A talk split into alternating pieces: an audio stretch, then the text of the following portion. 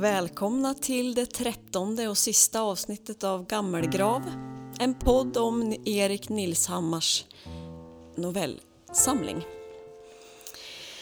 Hej Erik! Hejsan. Lite vemodigt nästan. Ja, lite faktiskt. För nu har vi ju faktiskt kommit fram till slutet. Både bildligt och bokstavligt kanske. Jaha. Det var... Det var lätt allvarligt. Mm. Mm. Vad menar du med det då?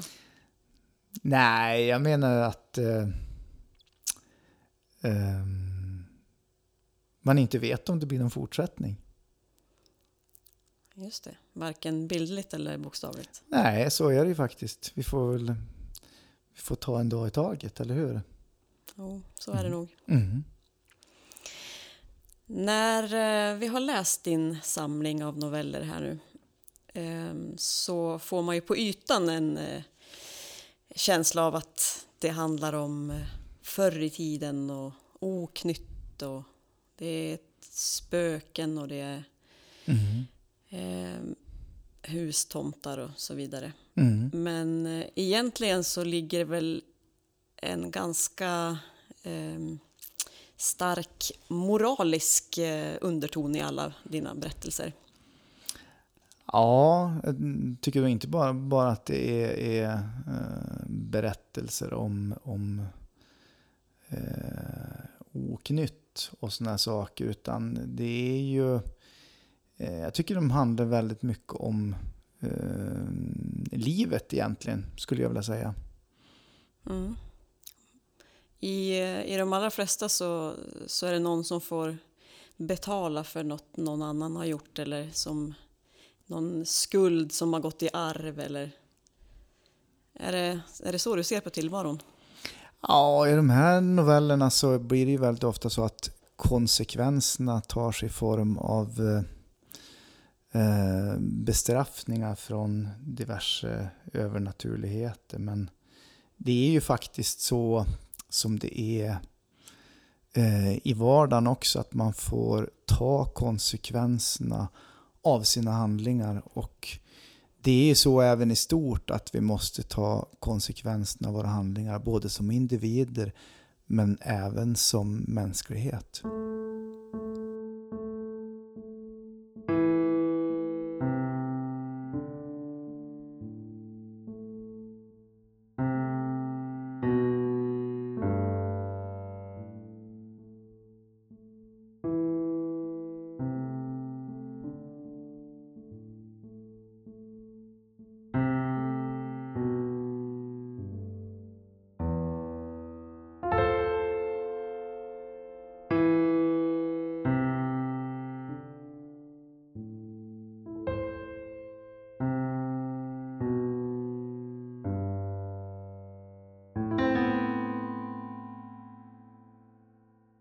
Grå mot den vita drivan.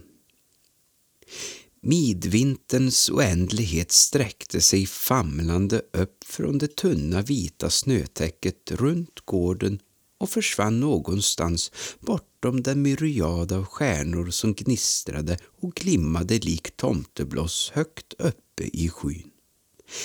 Det var julaftonskväll och husbondfolket satt samlade runt tvn. Han såg hur det blå ljuset flammade innanför fönstret. Där utanför svävade månen som en sprängfylld pissblåsa ovanför den taggiga palissaden av granar som omringade gården.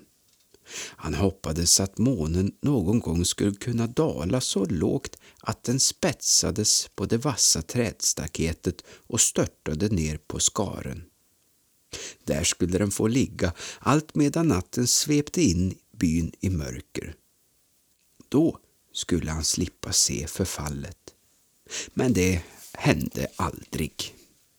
På sin höjd skymdes den av en trädkrona eller gick ner bakom ett galler av trästammar men snart var den tillbaka med sitt gallgula sken. Han hatade den.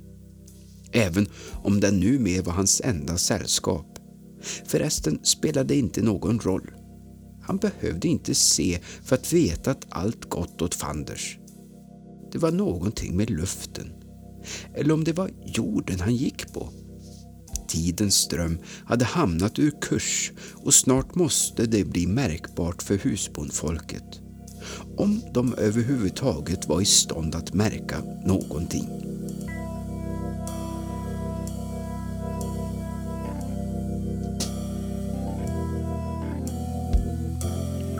Hög som en flaggstång och hade varit vaken flera dygn i sträck. Flugsvampsbrygden gjorde honom sömnlös och hatisk.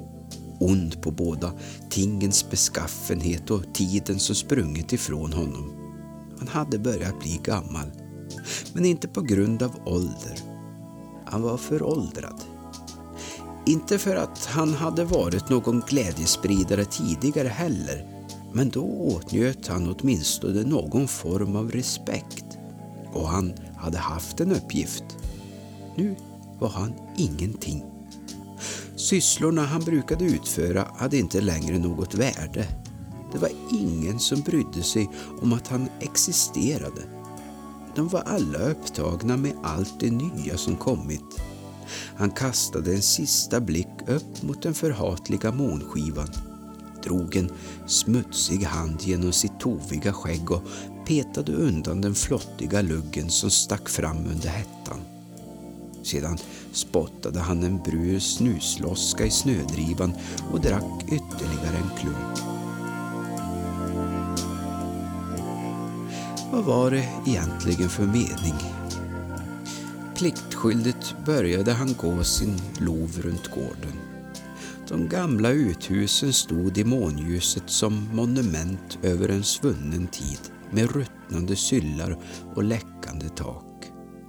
De hade lika gärna kunnat komma från en annan planet. De hörde inte längre hit. Detsamma gällde honom själv. Släkten hade följts av släkten. Far av söner, mor av döttrar. Han hade vakat över dem alla men nu behövdes det inte längre. De ville inte ens bo på den gård som fött generationer. Nu var den ett fritidshus. Det fanns inga djur att visa omsorg. På sin höjd kaniner eller en sommarkatt. Men sedan barnen blivit stora fanns inte ens det. Husbondfolket verkade klara sig ändå och han undrade ofta hur det var möjligt att de överlevde.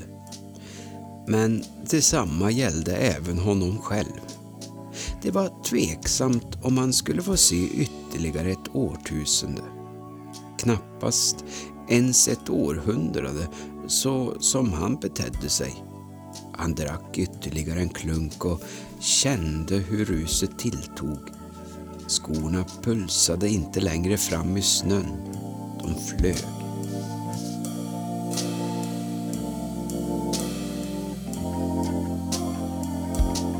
Han gled fram i sin dimma och kontrollerade att alla dörrar var stängda och låsta. Som i dvala fortsatte han runt det gamla fäxet innan han seglade vidare mot Hebbret. Dörren till vedboden stod öppen. Lyset var tänt och yxan låg på golvet. Vilket slarv! Han suckade och plockade upp den. Äggen på yxan blixtrade i lampans sken. Det var som om den försökte säga honom något. Den behövde kanske slipas. Han kunde lika gärna gå bort med den till smedjan. Han släckte lyset och stängde dörren efter sig. Tog ytterligare en klunk och svävade vidare. Vintrarna var kalla och ensamma somrarna något bättre. Då kom i alla fall flyttfåglarna tillbaka. Han fick sällskap och någonting annat att tänka på. Svalorna fyllde åter sitt näste uppe på den tomma höskullen. Det blev lite liv och rörelse. Svirrande sträckte de över himlen och underhöll honom med sin konstflygning. Deras ungar kvittrade i boet.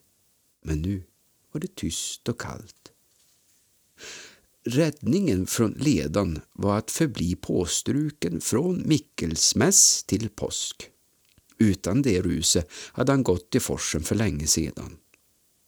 Plötsligt hörde han hur det slamrade till bortifrån boningshuset. Han stod i skuggan av den gamla kornlaa och studerade husbonden som rörde sig över gården i riktning mot fäxet. Där inne var det sedan årtionden tomt på kreatur och istället användes utrymmena som förråd. Nu skulle husbonden ut och hämta den röda dräkten. Det hände en gång per vinter.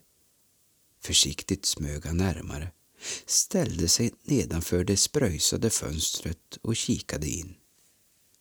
Husbonden var i full färd med att knyta upp de stora byxorna med en repstump. Han drog det röda schabraket över sig och fyllde upp mellangärdet med kuddar som han spände fast med ett brett svart skärp. Bredvid husbonden stod en stor säck med färggrant inslagna paket. Fler saker som skulle ta deras uppmärksamhet i anspråk. Fler tingstar som skulle förleda dem att tro att de var lyckliga. Han kände hur hatet vällde upp inom honom. Det var helt ofattbart att de fortfarande lyckades fortplanta sig så avskilda från naturen som de blivit. Tänk att han passat upp på ett sådant släkte under årtusenden. Till vilken nytta? Han betraktade husbonden som nu hade hakat fast ett stort vitt skägg runt sin mun och dragit en röd luva över huvudet. Vilken idioti! Han kramade yxskaftet så knogarna vitnade. Inte ens en tallrik gröt förunnades han numer. Han fick leva på fågelfrö och flugsvampsdricka. Han lämnade fönstret och gick långsamt fram till husknuten där han blev stående, stirrandes på månen medan han drack den sista slurken ur flaskan. Sedan slängde han den i snön. Innanför fönstret hörde han hur husbonden babblade på i ficktelefonen. Ja, Erik. Tjenare. Ja, vi är på landet. Nej, du vet att det är dags att tomta lite nu.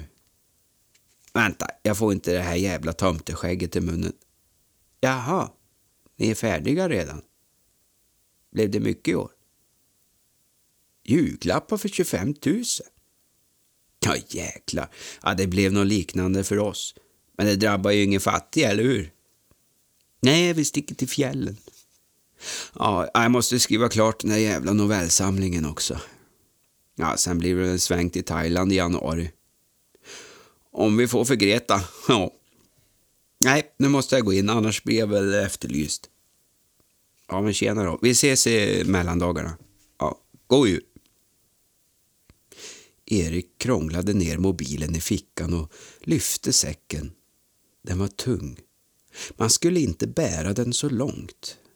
Sedan skulle det inte dröja länge innan de omsorgsfullt inslagna paketen var slaktade och julklappar för åtskilliga tusenlappar låg utspridda bland slaktresterna på golvet.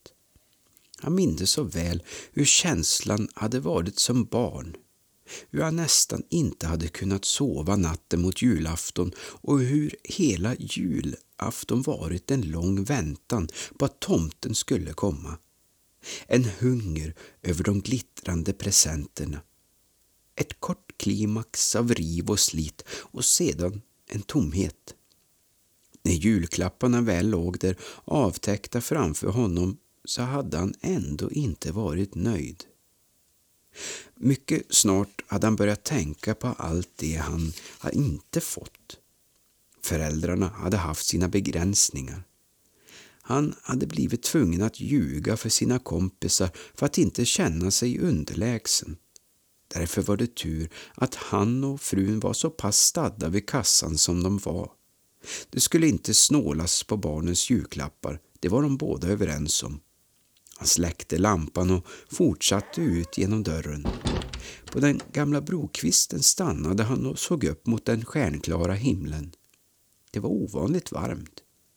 Så varmt att det knappt hunnit bli någon tjäle under det tunna snötäcket som kommit lagom till jul. Månen hängde som en guldpeng över den tysta skogen och föräldrahemmet. Det var vackert. Tur att de hade haft råd att ha kvar det som lantställe. Och snart skulle de åka till Thailand. Det var helt tyst. Nästan så han tyckte sig höra forsens brus nere från hällarna. Det var som ett urverk, som att lyssna till tidens oändliga flöde. För det var väl oändligt?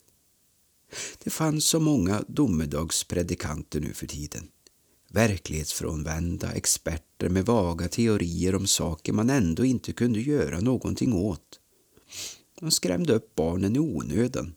Det blev som det blev och det skulle säkert ordna sig.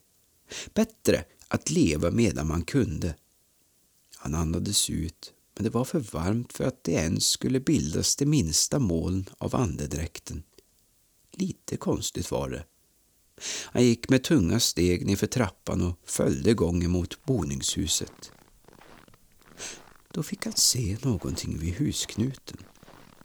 Han kom bort från lampan som lyst vid ingången till fäxbyggningen blev gestalten tydligare. Det var någon som stod där. Först trodde han att det var något av barnen som genomskådat fruns önskan om att han skulle gå och köpa tidningen. Det var två mil till affären, så det var lite långsökt. I alla fall en julaftonskväll. Men det var inget barn. Det var en liten farbror. Grå mot den vita drivan. De små tättsittande svarta ögonen stirrade intensivt mot honom. Han blev tvungen att stanna och ställa ner säcken. Han hade aldrig sett en så liten människa förut. Sakta, sakta började den gråklädde röra sig emot honom.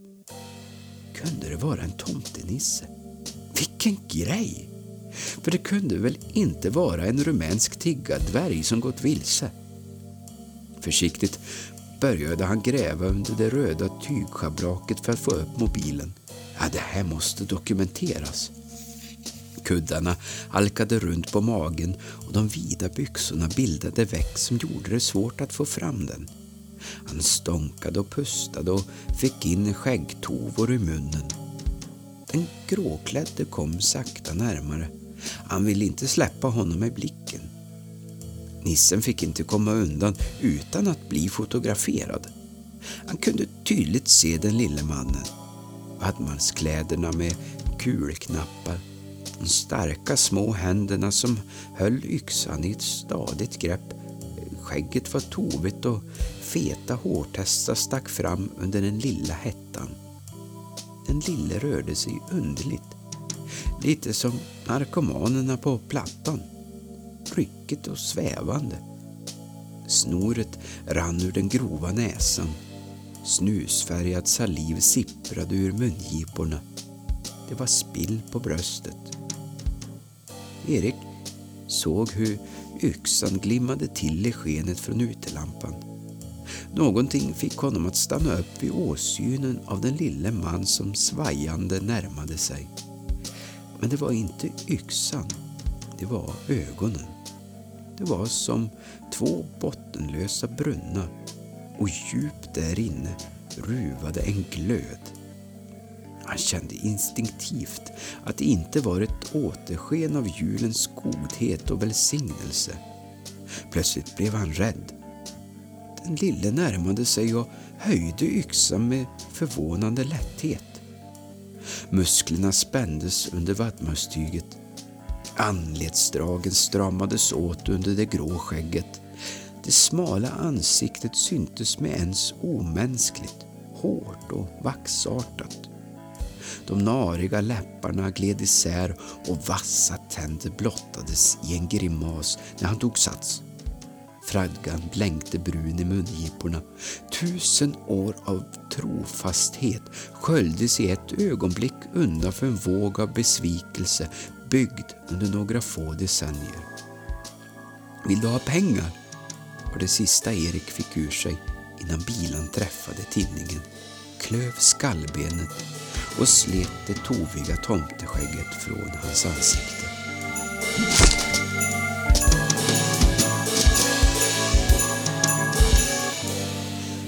Den rödklädde föll till marken och låg stilla. Blod pulserade ut från den öppna skallen. Huvudsvålen hängde vid dess sida som locket på en väska och snön därunder färgades röd. Tittade ner på den människohög som lagt sig vid hans fötter innan yxhuvudet åter fick falla.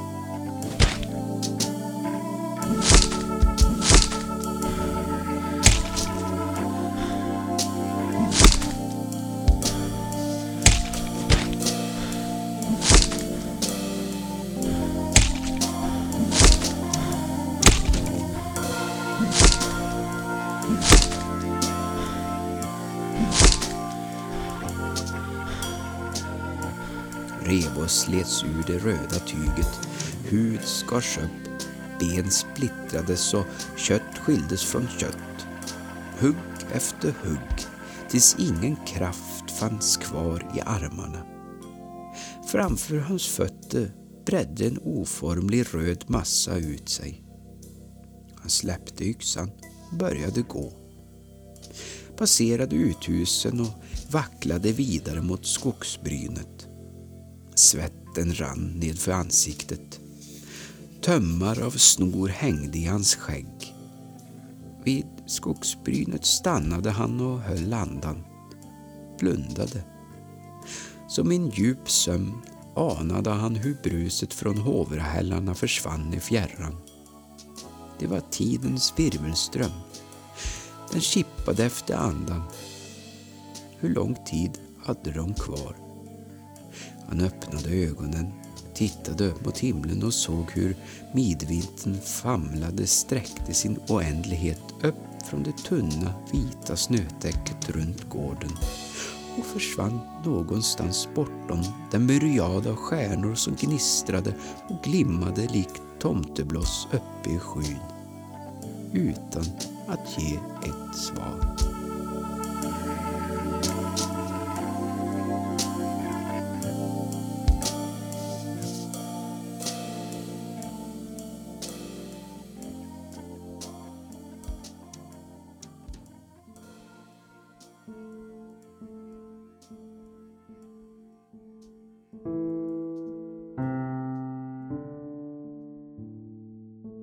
Du har lyssnat till podden Gammelgrav, producerad av Erik Toresson. Novellerna är inlästa av Magnus Johansson och jag heter Malin Lindgren. Tack för att du lyssnat!